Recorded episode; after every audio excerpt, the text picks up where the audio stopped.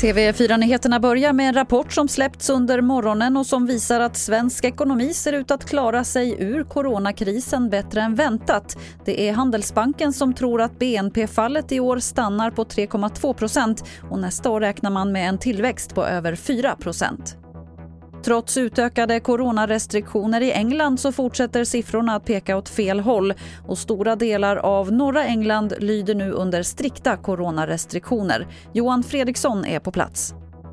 Här, här i Liverpool till exempel så får du ju inte, eh, du får inte vistas med någon, alltså det är inte bara att det är rekommendationer utan det är olagligt att umgås med någon annan än din egen familj inomhus och det är olagligt att umgås med någon annan än ditt eget hushåll i, i en trädgård och eh, du får inte kliva in i en bar till exempel och ta en öl vid bardisken eller beställa mat där utan det är väldigt strikt.